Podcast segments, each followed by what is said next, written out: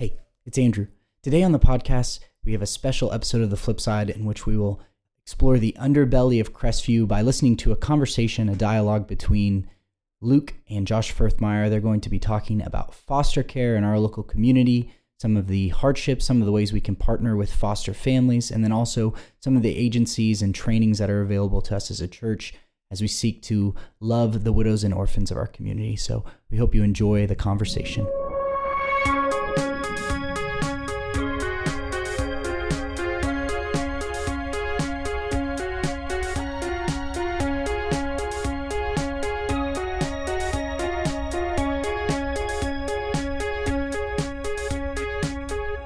I like to start off a little bit of riffing on something. And so I want to know what is everybody's Mm. favorite kids game? Since we're talking about kids and Mm. we're talking about caring well for foster care families, what is everybody's favorite kids game? Uh, what are the parameters? Board game, outside. Board game. Yeah. Ooh. Hmm. Um, I think can- I mean my girls love Candyland and that kind of thing. You know, I hate Candyland. That's like- that's going to be the worst game. It is, but I mean, uh, for the sake of the kids, you know, it's. See, Oh, I- or uh, break the ice. Have you played that one where you um Yeah. like put the blocks in? They Mhm. love that one too. Yeah. It turns into a a beat down. Yeah. See, no, I. I, I only play games with the kids that I will enjoy. Yeah. So I'm sorry. If you want to play with dad, we're not playing Candyland. We're not playing Sorry. We're going to play fun games. So. That, that's why we play Royal Rumble with pillows. yeah, yeah. That's not a board game though. I know. No, I, I like I I personally like categories. oh, I'm I'm too simple for that. Oh, it's fun. I, I can get pretty competitive. That's cool. You that better be right on that category. Yeah. But no, so seriously, we are talking about um, how to care well for foster care families. So all this is uh, maybe some new stuff that is going on at Crestview. Uh, we recently had um, an Orphan Care Sunday brought to you by Brian Thiessen and bringing us just a, a really good charge of uh, gospel centered ministry around this and how uh, it's a reflection of our own adoption by God and how it reflects um, in that fam in the family and um, so just a charge like hey we as a church we want to rally alongside and like um, obey James 1 27 of caring well for widows and orphans. And so um, we and then we look at the the landscape of our church and there's I mean at least seven families in the church that have a history or are currently involved with foster care or adoption. And so um, what does that look like for us as a church to come alongside or do we even need to come alongside? That's maybe that's a that's a great question to start out with is do we need to come alongside those uh, families who uh, have invested and have sacrificed for um, to bringing in uh, vulnerable children do we need like what what would you say is the need to care for families josh Yeah, so I think um, part of it is um, what stage are they in? Um, you know, I think of us in our fa- family, excuse me. but, you know, Amaya, she's going to be, uh, well, she just turned eight. So, you know, we adopted her and we had her from basically when she was born. So, um, early on, yeah, we definitely needed some help and support. But now she's, it's just, like a normal normal kid, normal kid in the family, and she's our, our girl and our, our child, and so we don't really need any help um, as far as outside support um, in dealing with the adoption side of things. Well, I guess, the question is, is you know, as Brian talked about, and there's other ministries that talk about the importance of, hey, churches and other families rally behind um, those in foster and adoption. So some of you might be thinking, hey, look, I got kids too. Like, what's so special? Like, okay, they've got a few kids, I've got a few kids. Why, why don't I get a whole band? I don't want to get a whole church rallying behind me and caring for me. Why, why specifically caring for those who have invested in foster and adoption? Is there something unique Yeah, that is about that as opposed to my own experience with birth families? you know, I am I am selfish in saying we don't we don't need anything, but but there you are absolutely right, and like there is a uniqueness. I mean, families, um, even where we're at in our stage, like they've um, seen the call, they've seen um, the desperate plea um, from the outside of children needing a home who are who you know are abandoned, um, left uh, hopeless, um, and really to the mercies of of the world or the foster care system, and um, like there's no one to pick them up. And um, when families step into foster care or adopt, um, that's something really special. And obviously, not everybody can do that. Not everyone's um, called to do that. But uh, for the families that do, it, it puts a unique burden on them um, of not knowing what it, what to get into, um, how to deal with certain things. So one of our needs, I would say, probably from even now until um, Maya till Maya's probably an adult in her twenties, but like she'll she'll tell you today still she'll say, "Well, I'm adopted. I have another mom and dad. Mm-hmm. Uh, another, you know, my dad's in prison." Um, and so, like, how do you navigate those questions? Um, those can become deep waters, um, mm-hmm. both on her end and then just for foster parent or not foster parents, but adoptive parents, even. Um, you know, of uh, what do we do? like, we don't feel loved by our child, you know. So those are very unique situations. Um, I think of the Thiessens, like, um, you know, uh, I hate to bring this into the picture, but they adopted African American children and they're white, Caucasian. So like those are going to be questions um, that are always going to be asked, always on the minds of the parents um, and the children. Um, even when you come up with a, a, sense of, okay, I have this type of answer to tell people when they ask this question, you're just going to get asked it in so many different ways. You can never always be 100% mm hmm ready mm-hmm. um, in dealing with those situations. Um, so it is important to have support, um, even in the later stages uh, with adoption and, and yeah. foster care. Yeah, at the beginning stages of foster care, when it, when a child first comes into the home, um, what are some of those immediate needs that are there? You know, I think we always run to the physical needs, um, which are good clothing, uh, food, depending on you know um, the age of the child. Wait, you know, uh, the kid need... doesn't have clothes. Like, what do you yeah, What do you mean? Yeah, right. Yeah. So um, no, kids when they come in, I mean, generally speaking, um, they uh, are being pulled out of their home and they're coming in from the foster care side uh, with the clothes on their back. So. Uh, rarely do they come with a suitcase. Um, they might come with a trash bag with mm-hmm. a few clothes that they you know, pulled out of their dresser drawer. And you know, those kids, you know, a, a lot of times these kids they're coming. These clothes are, you know, you're gonna have to wash them. You're gonna have to treat them. Sometimes they, honestly, they probably need to just be thrown away.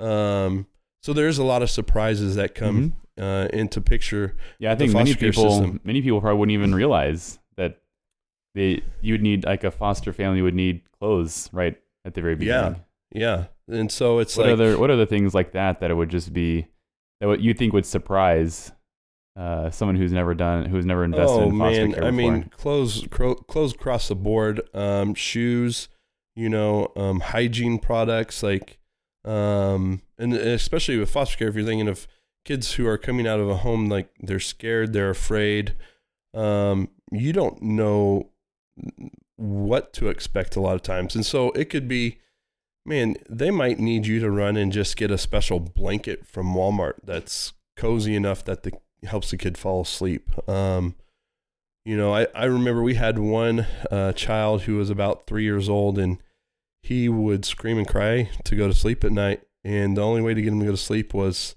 with the TV on. And hmm. usually he had certain shows that he enjoyed watching. As much as I hate SpongeBob, you know, like but that was okay because that's what soothed him mm-hmm. to help him feel comfortable and loved um, in the moment to, to care for him and so you know if you don't have that um, that's a need right um, and people would never expect you want me to go buy a spongebob dvd like what are you talking about um, and people wouldn't see that as a necessity but if you have a three-year-old screaming for you know three four hours just because they're scared. Um, it's definitely a necessity uh, and a need. So yeah, because you you want to put yourself in, the position where imagine if your child was suddenly taken from your home and put into a complete stranger's house. How would your child react? Right. Right. Right. And not only that, I think it's um, you know, we think of that on a um, a calm level, Mhm. um, but that's happening in the midst of chaos, right? Like literally, probably they're clinging to their grandma or their mom or their dad, um, and usually, you know, it's just a, a really tough home situation for whatever the reason is.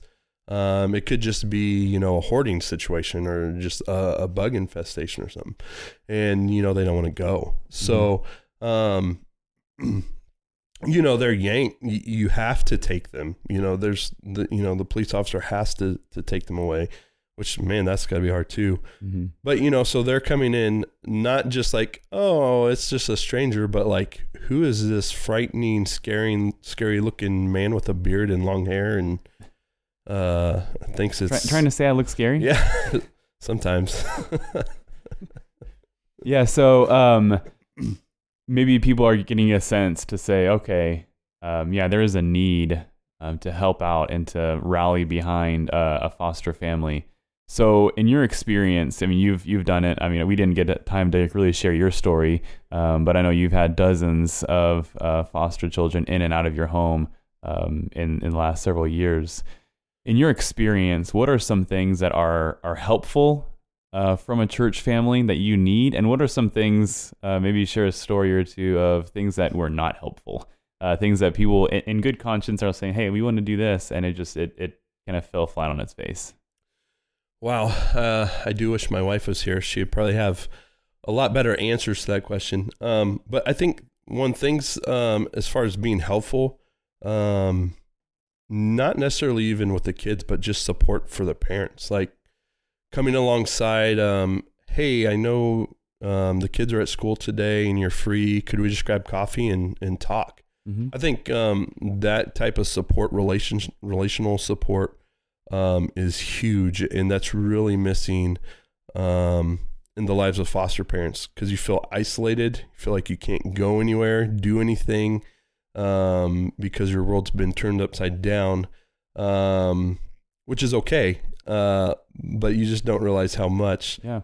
all all for the sake of desiring to care and love for kids and uh, so that is huge um, i think people willing to say um, hey let me come over i don't care what your house looks like. I don't care um, about the chaos or the mess. Um, just can we come over and, and love on you and just uh, spend time together? I think that's probably the number one thing um, that people could do um, outside from the physical needs um, things not to do. I think, um, wow, there's a lot of them, but on the flip side of that, the the things not to do would be um, assuming that they don't need anything, um, assuming that uh, foster parents or adoptive parents um, aren't wanting to attend activities, um, or aren't um, wanting to be involved in a social life or the, Mm. the the life of the church. It's just how to plug in, and and I think you know normal families could relate to that. Even um, I know you and I have talked about that. The stressors of like, uh, how do we organize this with our kids, and Mhm. it's going to be crazy. And well, you had foster kids when um, you don't have the relationship. It's going to be even more intense. So um, you know, how can you support them to come and enjoy those activities together as a family and love on them? So, so the biggest thing is is um, not assuming that they they don't want relationship, Mm-hmm. um, and the best thing is to realize this is what they need. Yeah. E- even if they say no, no, thank you, like still push Yeah. Right. to an extent, right? Yeah. Um, to love on them as much as possible Yeah. in that aspect. Yeah, I mean, you you mentioned that there are these with foster families. You have difficulties with the with these children coming in, and um, with the unique thing about children in foster care is that many of them have gone through trauma, and that that T word gets thrown around a lot, um, especially in regards to orphan care and vulnerable children is this idea of man they just come with a lot of trauma. They come with a lot of trauma. Um, why why is that such an important concept to understand? And especially as uh, you, you got to think also in terms of the context of crestview. If we have seven families who are invested in foster and adoptive um, that that sphere, that means that they are bringing their children into our children's ministry activities, right? Um, and so if we're saying that many of them come from that trauma background, that means they're going to be in in the life of our local church, right? And they're going to be involved in our activities. So what does that mean to be uh, informed with um, trauma informed care, and what does that mean to kind of keeping that in mind as we care for the families and care for the children? Wow. Well, that's a, a big topic. Um, but for starters, I want to say um, when you hear the word trauma, um, that can be a huge fear factor. Um, and I would say uh, you need to forget that. Um, what's traumatic for one person is not necessarily going to be uh, traumatic for another. Like, um, I'm not scared of snakes. I know that some people are, and that could be very traumatic, right? Um, and so with kids, um, the the traumatic aspect of it is is really focusing on uh, having patience and a listening ear, Mhm. um, not overreacting, um, because you might not know the trauma, right? And, and you you probably won't ever know everything. You might know a snippet, um, but how how to respond is what's what's mo- most important. So when we're talking about trauma care and um, the need to to know how to to deal with things, um, I think is very vital. Um, I know we have a lot of training. We have um, uh, what what's the conference we have coming up? Uh, the show hope for the journey. Uh, sorry, show hope, hope for the journey, and it's uh yeah trauma informed. Um, what do they call it? It's, it's TBRI. TBRI, trust based relational relationship intervention, um, and dealing with trauma. And really, how do how do you relate relate to kids when you know um, they get scared and they go hide in a closet or um, run and hide under a chair? You know, we've had that happen here at church, even even Mhm. within the youth group. Mhm. uh, with the last conference we had.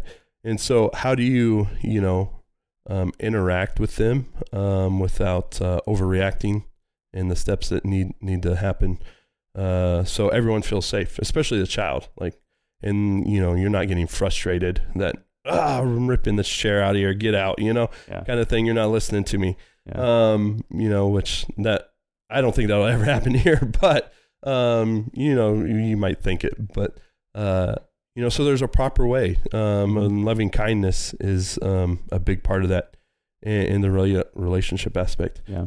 Um, Um, and, and one one last question uh, for those we're we're all we're assuming here that there are people in the church want to come alongside and care, but there might be those that say, "I'm actually might be interested in bringing in um, those vulnerable children." What what would be a word that you would say to those who are maybe considering entering into um, bringing in foster children into their home?